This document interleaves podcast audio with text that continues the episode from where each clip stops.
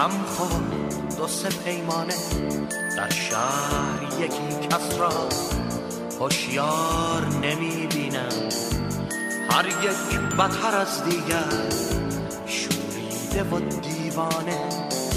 هر گوشه یکی مستی دستی زده بر دستی.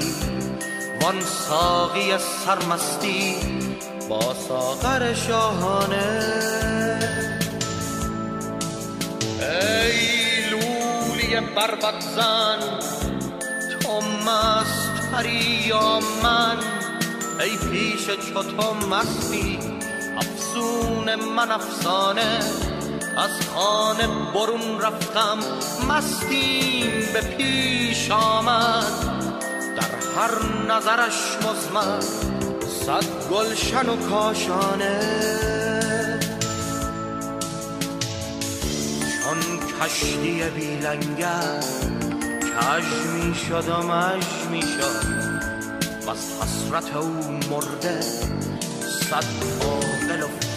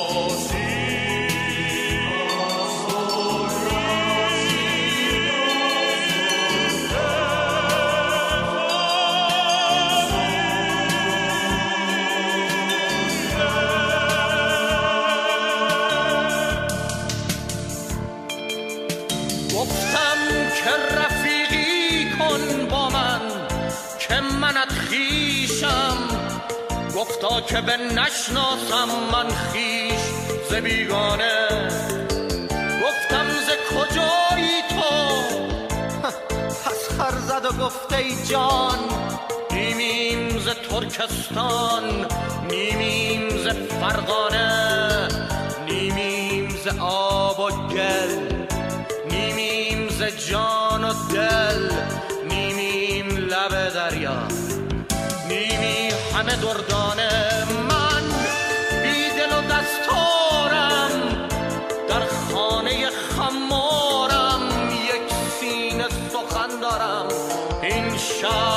همیانه تو تو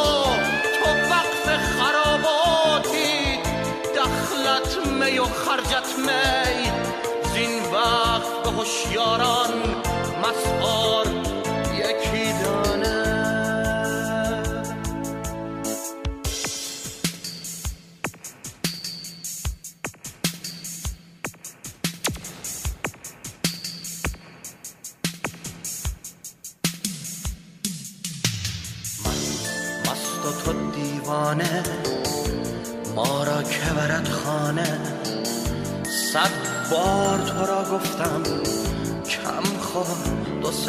سه پیمانه در شهر یکی کس را هوشیار نمی بینم هر یک بتر از دیگر شوریده و دیوانه.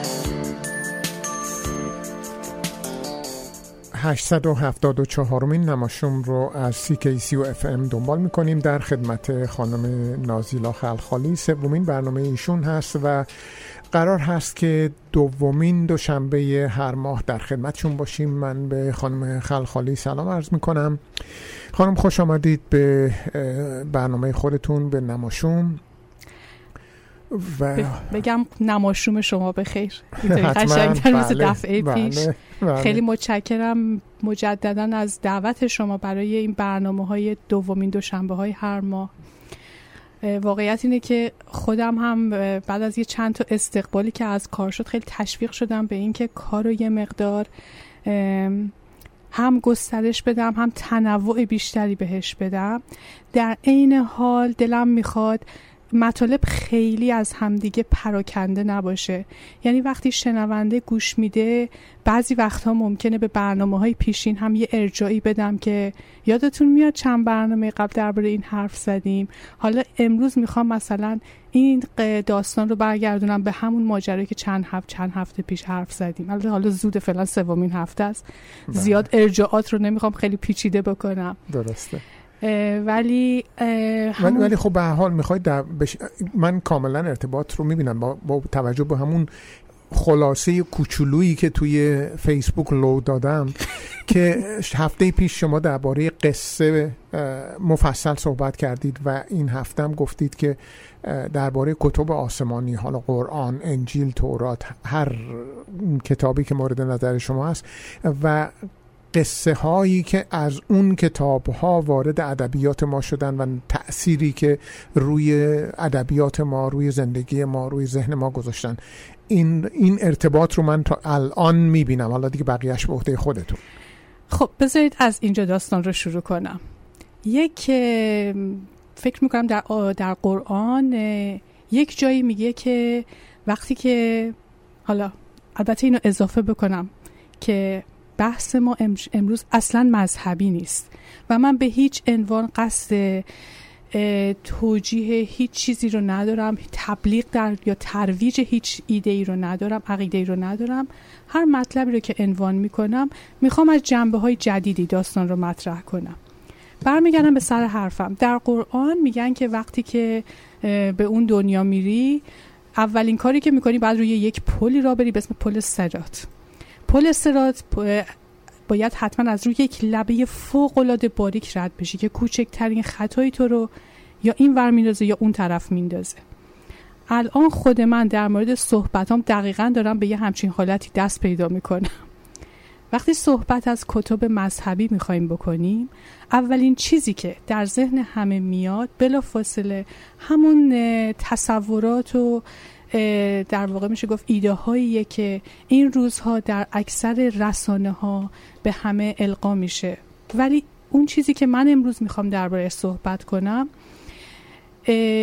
دو جنبه است. یکی جنبه این که ما چقدر می‌تونیم به کتب مذهبی از دیدگاه زبانشناسی و تاریخی نگاه بکنیم و یکی هم از لحاظ اینکه یه قصه هم از همین کتاب براتون خواهم خوند که فکر می‌کنم خیلی داستان جالبی خواهد بود و داستانی هست که فکر کنم همگی خوششون خواهد آمد. در عین حال در میان این کار یه نگاهی هم به گاه شماری خواهیم داشت که حالا انشالله به جاش و به موقعش دربارش صحبت خواهم کرد.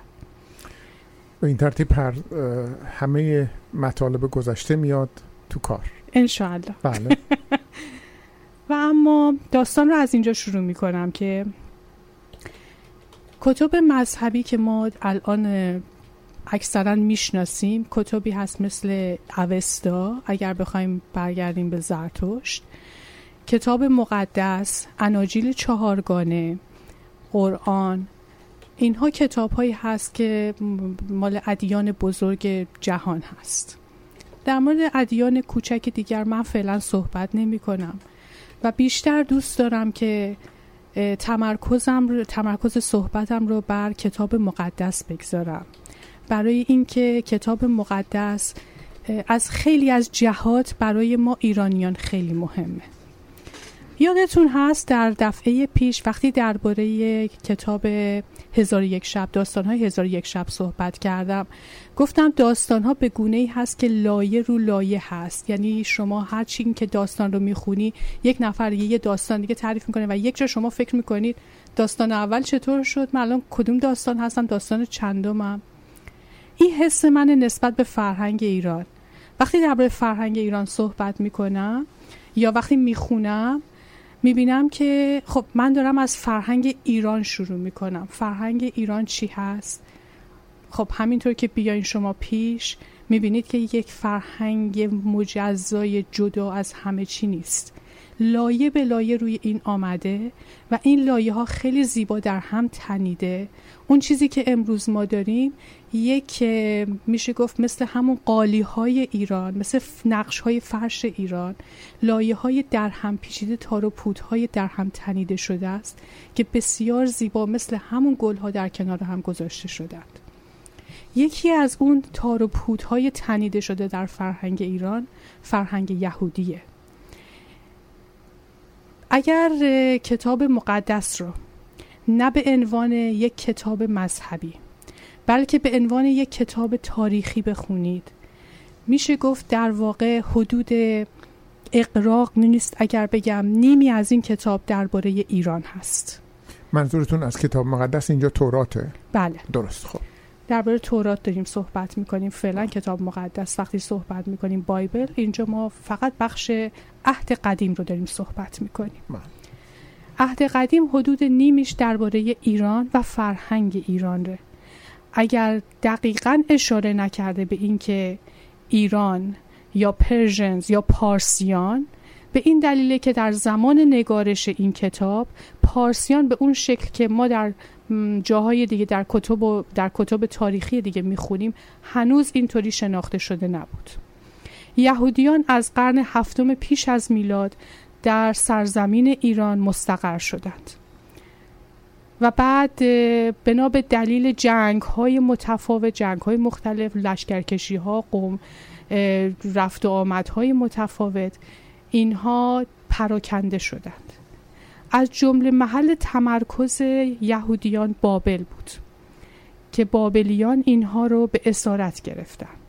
مادها زمانی که آمدند و طرف, طرف بابل رو گرفتن یکی از جاهایی که تسخیر کردن و به در واقع میشه گفت به اسارت در آوردن.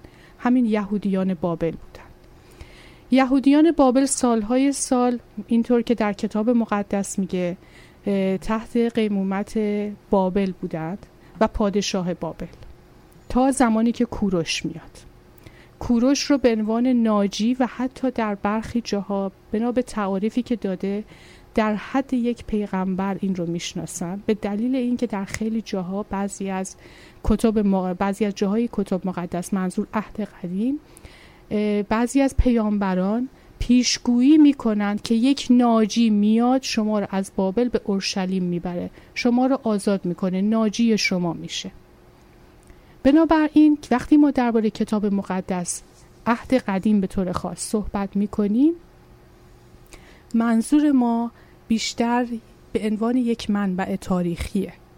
منبع تاریخی در مورد دوره ای از ایران که هنوز حتی کتیبه هایی هم ما از اون دوره نداریم. و ولی درباره سرزمین ایرانه درباره دشت ایرانه. همون دشتی که ما میگیم آریایی ها بهش وارد شدن. اینکه چقدر ما می‌تونیم به این کتاب به عنوان منبع تاریخی اعتماد کنیم خود جای بحث بسیار داره. چرا این حرف رو می‌زنم؟ برای اینکه خب کافیه ما چند تا از داستانهای پیامبران کتاب مقدس رو به یاد بیاریم. از یک طرف مثلا اگر ما بخوایم سفر حضرت موسی رو که از پیش فرعون رفت و دریایی رو گشود به طرف صحرای سینا رفت. چهل سال گشتن تا بالاخره بتونن سرزمین خودشون رو پیدا کنن بخوایم بخونیم. و مسیر حضرت موسی رو دنبال بکنیم. خیلی گیج میشیم. کدوم دریا رو شکافت؟ رود نیل رو شکافت. رود نیل به صحرای سینا ربطی نداره. اگه رود نیل رو شکافت به دریای اصلی که رسید چی کار کرد؟ چهل سال کجا گشت؟ البته همینجا من در این باره متوقف می‌کنم حرفمو. اگر اجازه بدین برنامه بعد ما درباره سفرنامه و مسیرهای سفرنامه ها صحبت خواهیم کرد که شاید یکی از اولیش همین حضرت موسی و سفرش باشه. بنابراین در این موارد که در این مورد خاص نمی‌تونیم به کتاب مقدس اعتماد کنیم. ولی مثلا داستانی داریم مثل داستان حضرت نوح. داستان حضرت نوح رو با هر منطقی بخواین بخونین وقتی میگه هزار سال عمر کرد درخت گردو درست کرد که بتونه کشتی بسازه با منطق امروز ما نمی‌خونه. هزار سال. ولی یاد گاه شماری که صحبت کردیم بیفتید. ما نمی‌دونیم با کدوم گاه شماری اینها هزار سال برای حضرت نوح عمر شمردن. ولی این رو هم یادمون باشه. که داستان حضرت نوح نه تنها در کتاب مقدس بلکه در قدیمی ترین الواح و کتیبه های قدیمی و داستان جهان یعنی گیلگمش از طوفان نوح نام برده شده. از فاجعه ای که همه جا رو آب گرفت.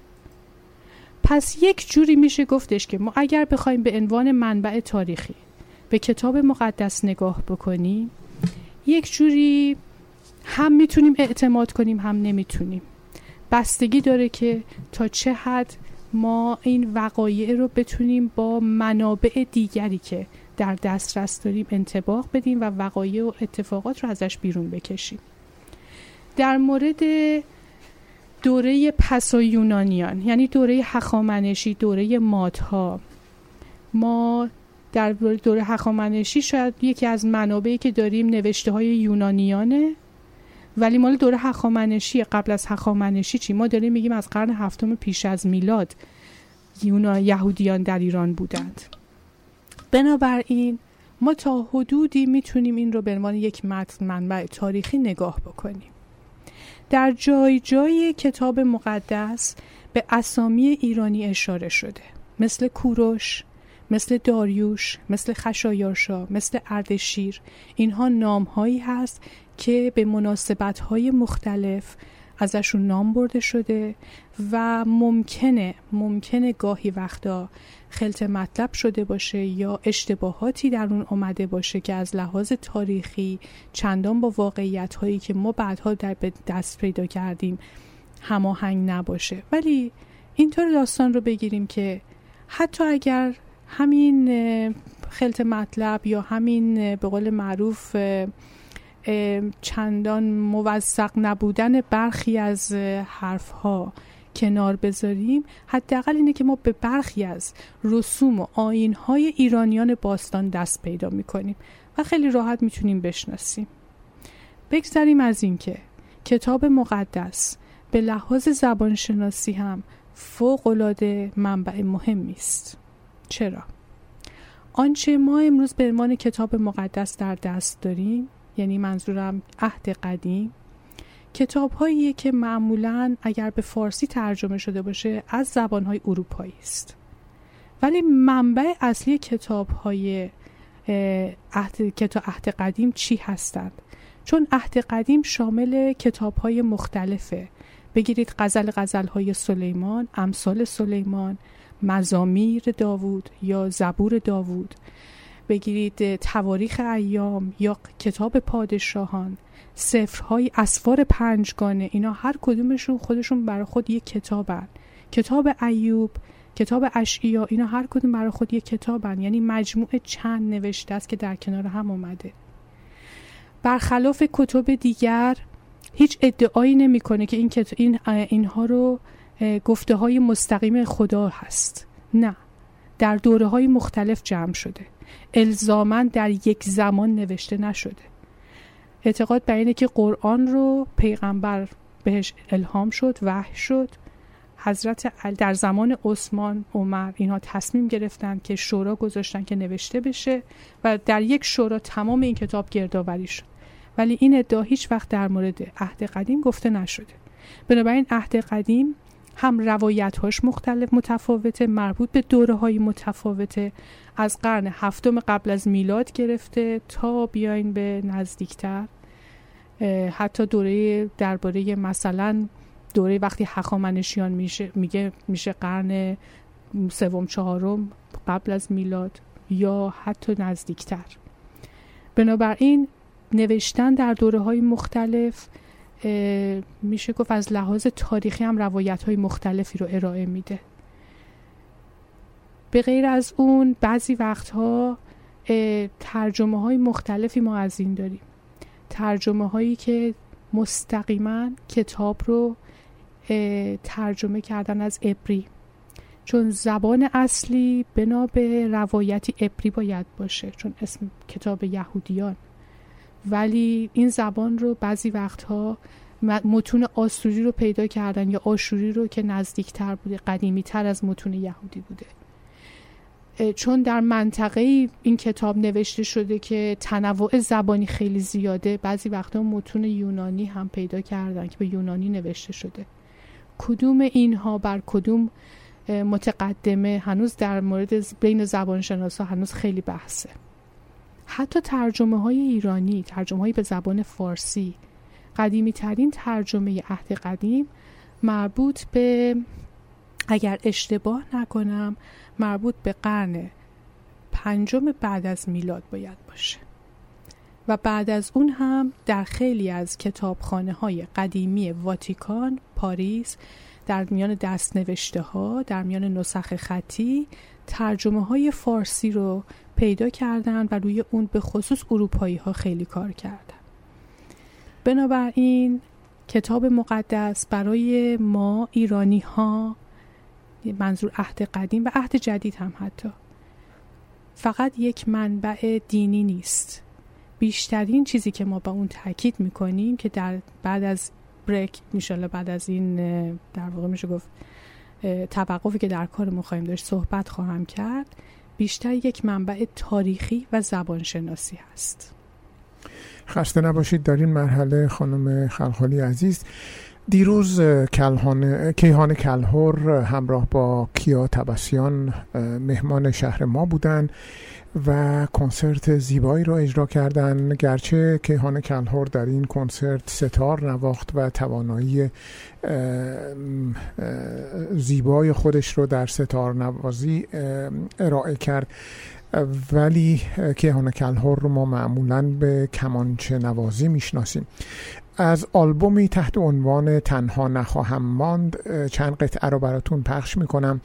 این آلبوم رو کیهان کلهور ساخته به همراه علی بهرامی فرد. کیهان کلهور در این آلبوم کمانچه هم نمی نوازه بلکه سازی رو می نوازه تحت عنوان شاه کمان که ساخته خود اون هست. قسمتی از یک قطعه رو با هم میشنویم.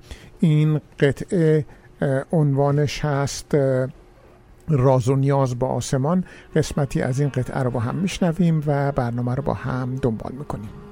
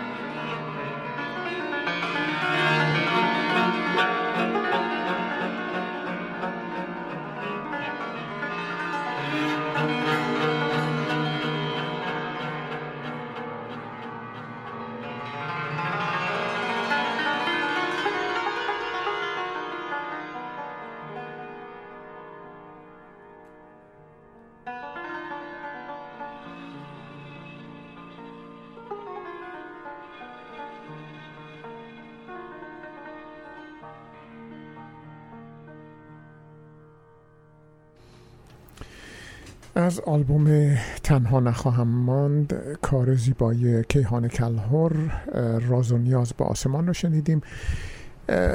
خانم خلخالی عزیز بحث جالب شما رو ببرید. این میکروفون ما سر ناسازگاری داره امشب. من الان میکروفون شما رو درست می‌کنم. در خدمتتون هستیم که بحث رو دنباله بحث رو با هم بشنویم و من بیام سراغ میکروفون شما. خواهش می‌کنم. خب بحث رو ادامه میدیم با این مطلب که اگر با همون کتاب مقدس ما فقط شروع کتاب مقدس رو بخونیم گاهی وقتا یک شباهت هایی با فرهنگ زرتشتی می‌تونیم پیدا بکنیم. البته در مورد این شباهت ها و تفاوت ها بحث بسیار است. حکم بر این نیست که الزامن شباهت ها بسیار یا کم است یا تفاوت ها بسیار یا کم است. مسلما هر ایده و نظری هر دینی مذهبی بالاخره شباهت با هم دارن و تفاوت ها منتها داستان بر سر تاثیرگذاری حضور یهودیان در ایران تاثیرگذاری یهودیان بر فرهنگ پارسی و فرهنگ پارسی بر یهودیان است. در اینجا وقتی فرهنگ پارسی میگم شاملش زرتشتی ها هم خواهند شد چون به هر حال دین زرتشتی بخشی از فرهنگ ایرانی حساب میشه. اول سفر پیدایش اینطوری شروع میشه. در ابتدا خدا آسمان ها و زمین را آفرید و زمین توهی و بائر بود و تاریکی بر روی لجه و روح خدا سطح آبها را فرو گرفت. و خدا گفت روشنایی بشود و روشنایی شد. و خدا روشنایی را دید که نیکوست و خدا روشنایی را از تاریکی جدا ساخت و خدا روشنایی را روز نامید و تاریکی را شب نامید و شام بود و صبح بود روزی اول. دقیقا اینجا اگر دقت بکنید اشاره به همون دیدگاه زرتشتیانه که اون هم میگه اهورا مزدا زد زمین و زمان را آفرید و تاریکی و روشنایی را آفرید و در مقابل هم قرار داد. از همینجا داستان شروع میشه که ما بخوایم یک بحث خیلی مفصل البته نه در اینجا مسلما جاش نیست ولی بحث مفصلی رو در مورد تاثیر دین زرتشت بر فرهنگ یهودیان می‌تونیم انجام بدیم که با تا, تا اینجا هم بسیاری از محققان در این زمینه دارن تحقیق می‌کنن و کار می‌کنن. و بحث بسیار مفصلی در این زمینه در حوزه ادیان و دینشناسی وجود داره. اما منظور از خوندن این داستانی نبود که بخوام سفر پیدایش رو فقط بخونم. من فقط یک شباهت کوچیکی رو همینجا در تاثیر پذیری این فرهنگ بر فرهنگ ما بر اون فرهنگ و فرهنگ اونها بر ما خواهم می‌خوام صحبت بکنم. در کتاب مقدس در کتاب های همونطور که گفتم از سده هشتم پیش از میلاد اینها در سرزمین پارس مستقر بودن. از زمانی که اینها در بابل مستقر شدند ما می‌تونیم نوشته هایی رو ببینیم که مثلا فکر کنید در مورد جامعه نینوا و اون فاجعه که در نینوا به وجود آمد. یا مثلا در کتاب حزقیال شروع صده ششم پیش از میلاد باز درباره سرزمین ایران داره صحبت می‌کنه. کتاب در کتاب از ازراد هفتمین سال اردشیر اول رو داره میگه درباره دوره سلطنت اردشیر اول هخامنشی. در کتاب نهمیا سالهای بیستم تا سی و دوم اردشیر اول رو میگه. در کتاب, کتاب دانیال باز در مورد شاهان ایرانی مثلا درباره داریوش میگه و به خصوص در مورد سلسله اینکه این داریوش به کجا می‌رسه ولی یه جوری مستند نیست اشتباه در اون زیاد داره. اینها همه تفاوت که نشون میده که چقدر این کتاب در دوره های مختلف نوشته شده و چه مقدار می‌تونه مستند باشه و یا نباشه. یکی یه چند تا داستان هست که خیلی زیبا درباره ارتباط یهودیان با دربار حقامنشیان نوشته شده. اینجا بهتره این پرانتز رو باز بکنم که یهودیان بعد از اینکه کوروش به بابل میره و یهودیان رو در اونجا از اسارت در میاره از اونها می‌خواد که اگر می‌خواین می‌تونید آزادید می‌تونید به اورشلیم برید و معبد خودتون رو بسازید. گروهی میرن ولی گروهی میمونند. این گروهی که میمونند دیگه ماندگار میشن. حتی چندین و چند قرن در اونجا هنوزم که هنوز آثارشون یعنی هنوزم که هنوز یهودیانی که مثلا در اطراف همدان در جاهایی در غرب ایران هستند هنوز ماندگار همون گروه یهودیانی هستند که در بابل بودند در دوره های مختلف ایران چه در, در دوره هخامنشیان اینها حتی در دیوان در, در دی دربار دیوان راه پیدا کرده بودند. به عنوان وزیر حتی شناسایی می شدن کار می کردن بخش هایی از حقوق ایران یا حتی مثلا شریعت یهود رو ترجمه کرده بودند. من جمله گویا وقتی داریوش به مصر رفته بود دستور داده بود که قانون یهودیان رو ترجمه بکنن و اون رو مستقر بکنن در ساتراپ مصر. ساتراپ در زمان یهخامنشیان به استانها گفته می‌شد. و ساتراپ مصر رو در واقع تحت قانون یهودیان اداره می‌کردند. به غیر از اون ولی بعد از اون در دوره سلوکیان تقریبا منبع خیلی کم داریم در اینکه یهودیان چه اتفاقی برشون افتاده. در دوره پارتیان آزادی خوبی داشتند با اینکه در غرب ایران بودند اشکانیان باش آزاد گذاشته بودند در رفتارهاشون در کارهاشون در مناسکشون. در دوره ساسانیان زرتشتیان یه مقدار اینا رو محدود کرده بودند اجازه نمی‌دادن خیلی مناسکشون رو برگزار بکنن. با این حال زرتشتیان مثلا با یهودیان تازه مسیحی شده مشکل نداشتن. ولی با یهودیان و مناسک یهودی گاهی وقتا در دوره های مختلف پادشاهی ساسانیان مشکل داشتن. گاهی آزاد بودن گاهی نبودن. ولی در مناسک دیوانی نبودن.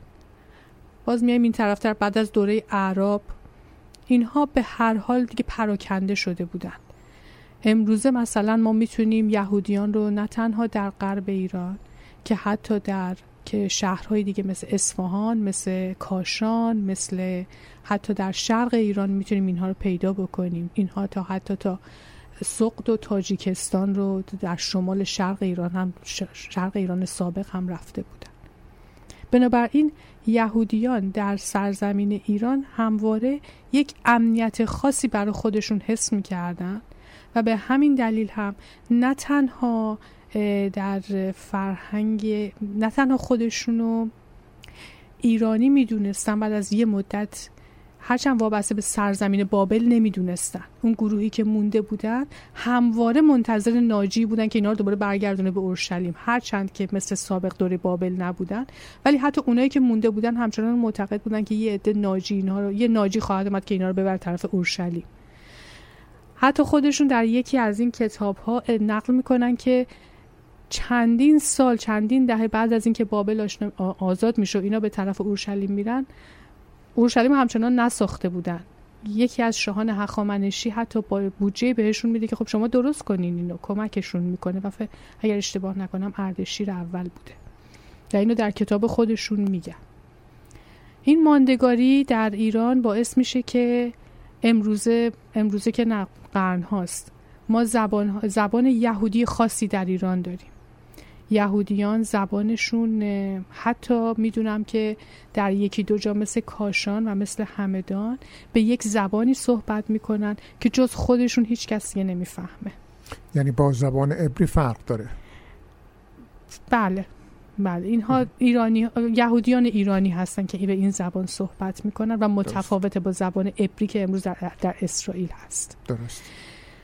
علاوه بر اون بازرگان بودند. یعنی دقیقا نقش بازرگان رو ایفا می کردند در امور مالی در ایران خیلی دست بالا رو داشتند. بنابراین در فرهنگ ایران یه جوری آمیخته شده بود عجین شده بودن با فرهنگ ایران. در دوره های مختلف من جمله اگر بخوایم حتی به عصر معاصر برگردیم در دوره قاجار میگن که یکی از یکی از گروه هایی که یا کامیونیتی هایی که به قول اینجایی ها کمک کرد که موسیقی ایران برجا بمونه یهودیان ایرانی بودند. چون اکثر مطرب ها یهودیان بودند. یهودیان بودن که سازها رو حفظ کردن نوت ها رو نوشتن درست کردن و حفظ و نگه داشتن بنابراین موسیقی ایرانی امروز هم به نوعی مدیون یهودیان ایران هست. از اون طرف اگر بخوایم در مورد بعضی از متون بخوایم صحبت بکنیم متون قدیمی که بر اثر حملات مختلف به ایران مورد هجوم قرار گرفتند خیلی از متون ایرانی به کمک یهودیان که مسافرت می‌کردن و یا به خاطر اینکه مسون بودن از خیلی حملات خیلی از متون برجا مونده متون باستانی ایران. اینها در واقع میشه گفتش که خدماتی بوده که جامعه یهودی به ایران کرده ولی یک چند تا داستان هست در کتاب مقدس و که اینها نقش حتی امروز در دنیای سیاست این داستان ها خیلی مورد بحث هست خیلی مورد صحبت هست که تا چه حد این داستان ها واقعیه و کدوم به قول اینجایی ها کدوم ورژن رو میشه بهش اطمینان کرد. یا موثق دونست حتی بله. از جمله این داستان ها داستان استره که حتما در پایان این بحثمون حتما درباره این داستان صحبت خواهم کرد اگر بخوایم فقط یک نکته دیگر رو بخوام اینجا اضافه بکنم داستان کوروشه که زمانی که استوانه کوروش پیدا شد یکی از کسانی که یکی از کامیونیتی هایی که بسیار خوشحال شد کامیونیتی یهودیان بود. اضافه بکنم که یکی از دلایلی که باستان شناسی در دنیای کنونی پیشرفت کرده یافتن مواد یا منابعیه که بتونه کتاب مقدس رو ثابت بکنه. برای این تمام خاور میانه و من جمله فلسطین رو زیر رو کردند تا بتونن مثلا یافته از کشتی نوح بتونن یافته های پیدا بکنن که ثابت کنن کشتی نوح بوده و طوفان نوح شده. یا دنبال بعضی از چیزهایی بوده مثلا در مورد فرائنه هرچی پیدا می‌کنن سعی می‌کنن چیزی رو پیدا کنن که سعی می‌کردند. امروز دیگه نه. اولین یافته ها اینطور بر این مبنا بوده که آ پس فرعونی بوده. اون فرعونی که در کتاب مقدس آمده بوده. این هم مدرک. پس کتاب مقدس مستنده. پس همه رو درست میگه. زمانی که استوانه کوروش پیدا شد هم ایرانی ها هم یهودی ها خوشحال شدند. ایرانی ها خوشحال شدند چون ثابت شد که پادشاه کوروش تا کجاها تونسته فتح و فتوحات بکنه و امپراتوری به اون بزرگی رو درست بکنه. یهودیان خوشحال شدند چون اسم کوروش چندین و چند بار به عنوان ناجی در کتاب مقدس آمده بود و این ثابت می‌کرد که پس کتاب مقدس یک کتابی که بر اساس واقعیات نوشته شده نه بر اساس تخیلات چند نفر.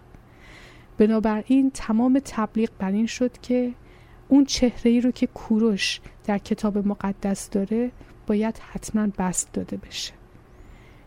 اینکه آیا واقعا کوروش خیلی از حرفایی که امروز بهش نسبت داده میشه آیا گفته یا نه جای شک بسیار است. برای اینکه آنچه از کوروش مونده فقط یک کتیبه خیلی کوچیکه که به زبان بابلی هم نوشته شده نه به زبان پارسی. به زبان بابلی نوشته شده که زبانی است که اگر بخوان اون رو رمزگشایی بکند زبان فوق العاده مشکلیه.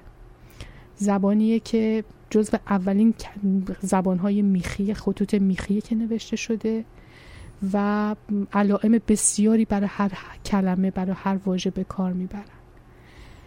خوشبختانه امروز دو یا سه ترجمه فوق العاده خوب از این کار هست که از خود بابلی ترجمه شده نه از زبانهای دیگه.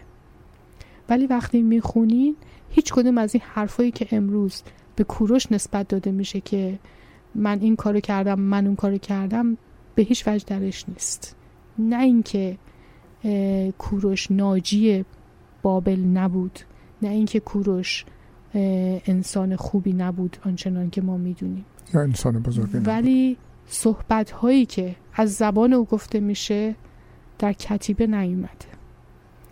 به احتمالی بسیاری از این حرف ها از کتاب کوروشنامه گزنفون و یا از کتاب هرودوت آمده که باز ما هم نمی‌دونیم گزنوفون تا چه حد مستند حرف زده آیا واقعا فقط خواسته یک چهره رویایی تخیلی یک سمبل قدرت فقط ارائه بده؟ و یا هرودوت تا حدودی میشه بهش استناد کرد ولی آیا واقعا حرفایی رو که از زبان کوروش زده واقعا تا حد مستند بوده؟ خودش شنیده از کسی شنیده؟ اینو ما نمی‌دونیم.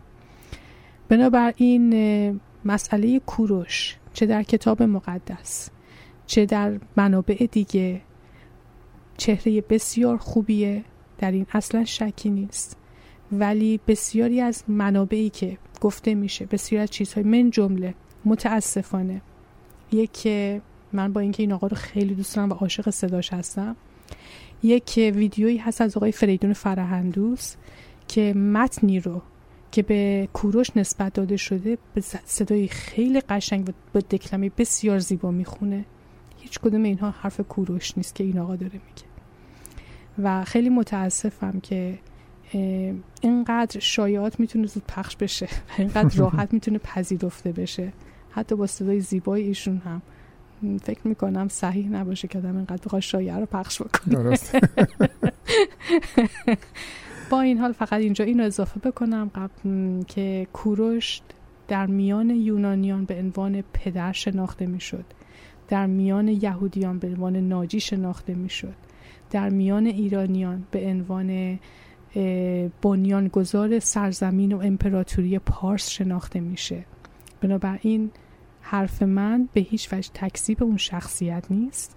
فقط تایید این حرفه که باید با مستندات با کسی به خصوص در تاریخ صحبت بکنیم درباره کسی. نه اینکه به صرف حرف هایی که فقط ناسیونالیسم کاذب به ما القا می‌کنه. القا می‌کنه. دقیقا. دقیقا. دقیقا. خانم ما هشت دقیقه دیگه فرصت داریم که به صحبت های شیرین شما گوش بدیم. شما به داستان استر هم وعده دادید که بپردازید و من ترجیح میدم موسیقی رو که معمولا در میانه صحبت های شما پخش می‌کنم از اون صرف نظر کنم که برسیم به اون داستان استر که بتونیم حد اکثر استفاده رو بکنیم از اطلاعاتی که شما منتقل می‌کنید. خواهش می‌کنم. کتاب استر یکی از کتب خیلی معروف در واقع یکی از فصول معروف عهد قدیم حساب میشه. و داستان درباره یک زن یهودی زیباست که به دربار خشایارشا راه پیدا می‌کنه.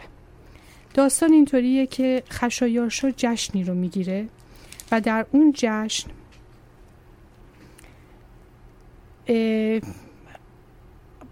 طبق معمول شراب هست و میرقصن و آواز می‌خونن و همه جمع شدن و اینها و خشایارشا یک همسر داره همسر زیبایی است همسرش هم در حرمسرای خود همچین جشنی برگزار می‌کنه.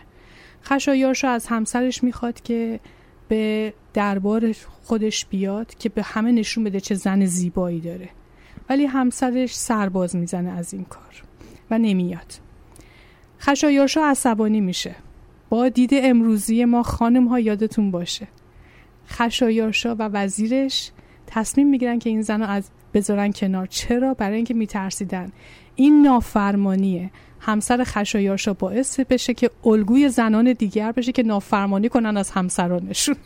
هر وقت دلشون سرگوش ندن این دقیقا همون چیزیه که باعث میشه که همسر خشایارشا رو کنار بذارن و بگن دیگه تو همسر خشایارشا نیستی به نوعی آق... آقش بکنن. خب. از دربار. وقتی که همچین اتفاقی میفته خشایارشا میگه خب من یه زن دیگه می‌خوام آقا بگردین دنبال یه زن دیگه تو شهر من می‌خوام نمیشه آخه اینطوری که اصلا قبول نیست. بنابراین وزیر شاه اعلان میده که شاه به دنبال یک همسر داره میگرده و زنان زیبای شهر رو جمع می‌کنن. در این میان یهودی بوده به نام مردخای که پسر برادر خودش رو نگه... یعنی دختر برادر خودش رو نگه می داشته چون پدر و مادر استر کشته شده بودن. پدر مادر اسم این خانم استر بود بله. اسم برادرزاده استر بوده. اینو نگه می داشته پیش خودش. و زن زیبای دختر زیبایی هم بوده. وقتی اینو میشنوه میگه تو پاشو برو. ولی هیچ نگو که من عمود هستم و با هم نسبتی داری استر پا میشه میره اونجا و خب یخش پیش شاه می‌گیره. شاه خیلی خوشش میاد از استر. و میگه که به همسری قبول می‌کنم. در این میان گویا مثل این که در این فیما بین زن گرفتن و دختر پیدا کردن و استر وارد دربار شده یک گروهی علیه خشایارشا تصمیم می‌گیرند که قیام کنند و خشایارشا رو وردارن. مردخای می‌فهمه و این رو خبر میده به وزیر. اونها رو که اون دو نفری رو که می‌خواستن این کارو بکنن پیدا می‌کنن دستگیر می‌کنن و اعدام می‌کنن. و به خشایارشا میان میگن که اون کسی که کمک کرد که این فتنه از بین بره هامان هامان بوده هامان نامی بوده. شاه خیلی خوشحال میشه و هامان رو وارد دربار می‌کنه. هامان به چنان و اوجی می‌رسه در قدرت که هر کسی رو می‌دیده سر فرود می آورده و جلوش تعظیم می‌کرده زانو می‌زده دستش رو میبوسیده. تنها کسی که این کارو نمی‌کنه مردخای بوده. همین باعث میشه که کینه مردخای در دل هامان بیفته. و تصمیم می‌گیره به خاطر این کینه نه تنها مردخای که اصولا این انتقام از قوم یهود بگیره. میاد زیر در گوش شاه می‌خونه که خلاصه یهودیان آدم های سرکشی هستند و مزاحمن در, در سرزمین ما.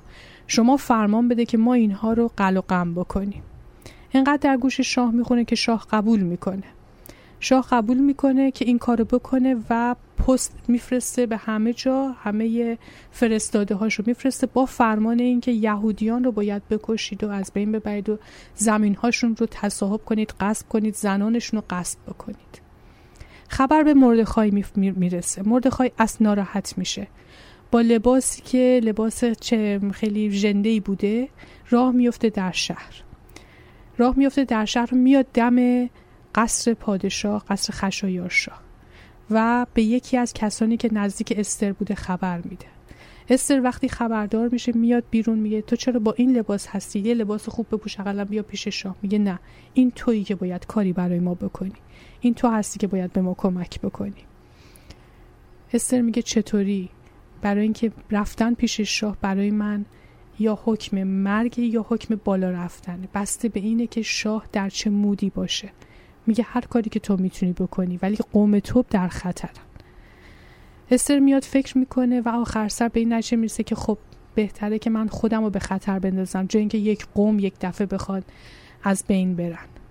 میره پیش شاه و خوشبختانه شاه رو مود خوبی بوده و وقتی که استر وارد میشه میگه که من می‌خوام به شما و وزیر رو به شام خونه به منزل خودم حرم سرای خودم دعوت بکنم.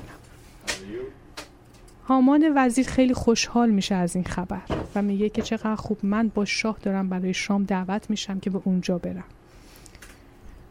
این داستان میگذره و هامان چنان دیگه غروری برش میداره که میاد خونه و به زنش میگه که دیگه دار رو درست بکنیم یک بلندترین دار رو درست بکنیم که مردخای رو بر اون دار بگذاریم. خوشحال میشن و دستور میدن که بلندترین چوب درخت رو ببرن و داری برای مردخای درست بکنن. در این حال مردخای لباس میپوشه و پیش استر میره و با هم دیگه صحبت می‌کنن. و استر هم غذا رو آماده می‌کنه همه چی رو آماده می‌کنه که مهمان مهمانانش برسن. در این میان یکی از نزدیکان شاه کتابی رو بیاد به شاه نشون میده. وقتی برای شاه میگه برام بخون. وقتی می‌خونه می‌فهمه اون کسی که کمک کرده فتنه از بین بره مردخای بوده نه هامان. و عصبانی میشه. وقتی میرم پیش استر استر جلوی هامان شروع می‌کنه صحبت کردن و از مردخای میگه و از کارهایی که برای خشایار شاه کرده.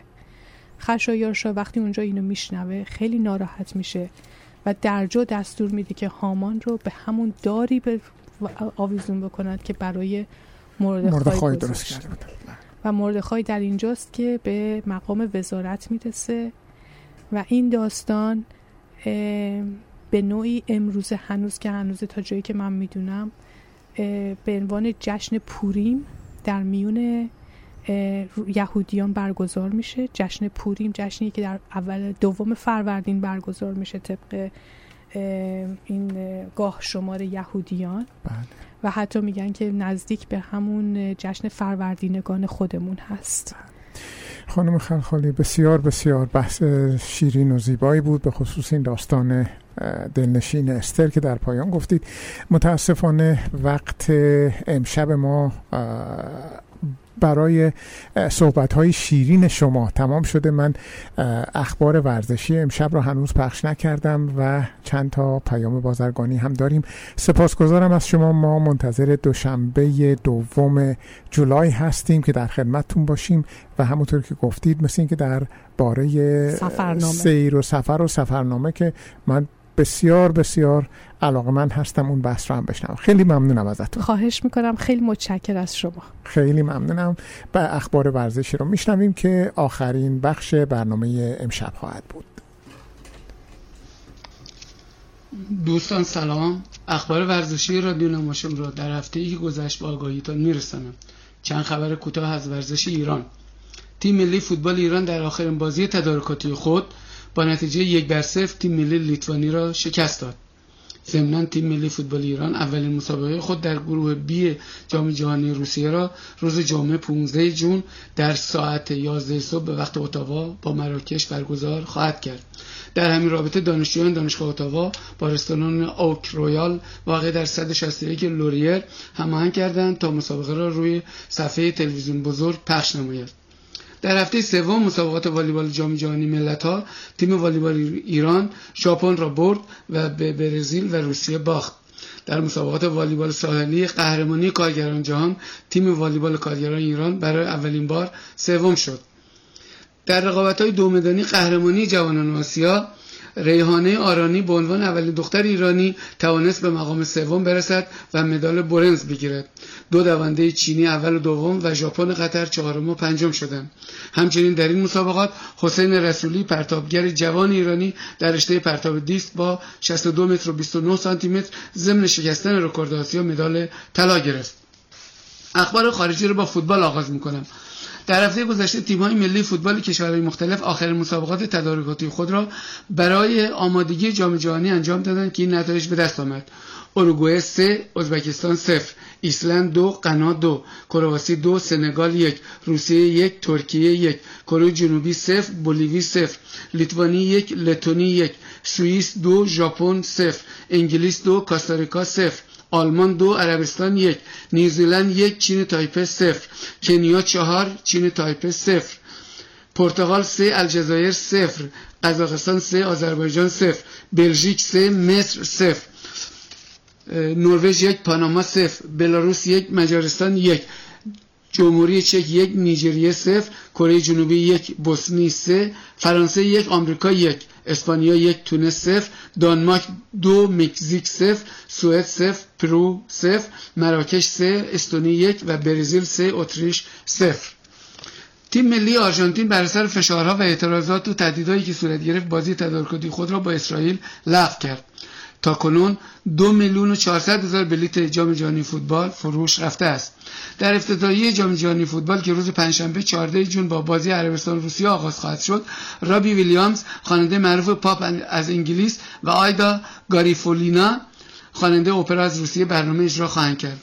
در فینال مسابقات بسکتبال حرفه‌ای NBA تیم گلدن استیت چهار مسابقه متوالی از هفت مسابقه را از کلیولند برد و برای دومین سال متوالی قهرمان شد. این تیم در چهار سال گذشته در سالهای 2003 بار در سالهای 2015 2017 و 2018 قهرمان شده و در سال 2016 قهرمانی را به کلیولند واگذار کرده بود.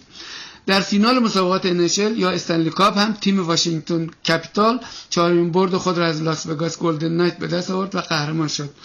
در مسابقات قهرمانی کشتی فرنگی زیر 20 سال اروپا روسیه ترکیه گرجستان اول تا سوم شدند و آخرین خبر این که در مسابقات تنیس اوپن فرانسه به نام رولند گاروس در بخش زنان سیمون هالپ رومانیایی با شکست سولون استیفن آمریکایی قهرمان شد و در بخش مردان هم رافائل نادال اسپانیایی دومینیک تیم از اتریش را برد و قهرمان کش با تشکر از توجه شما علیرضا احمدی رادیو نماشوم اتاوا.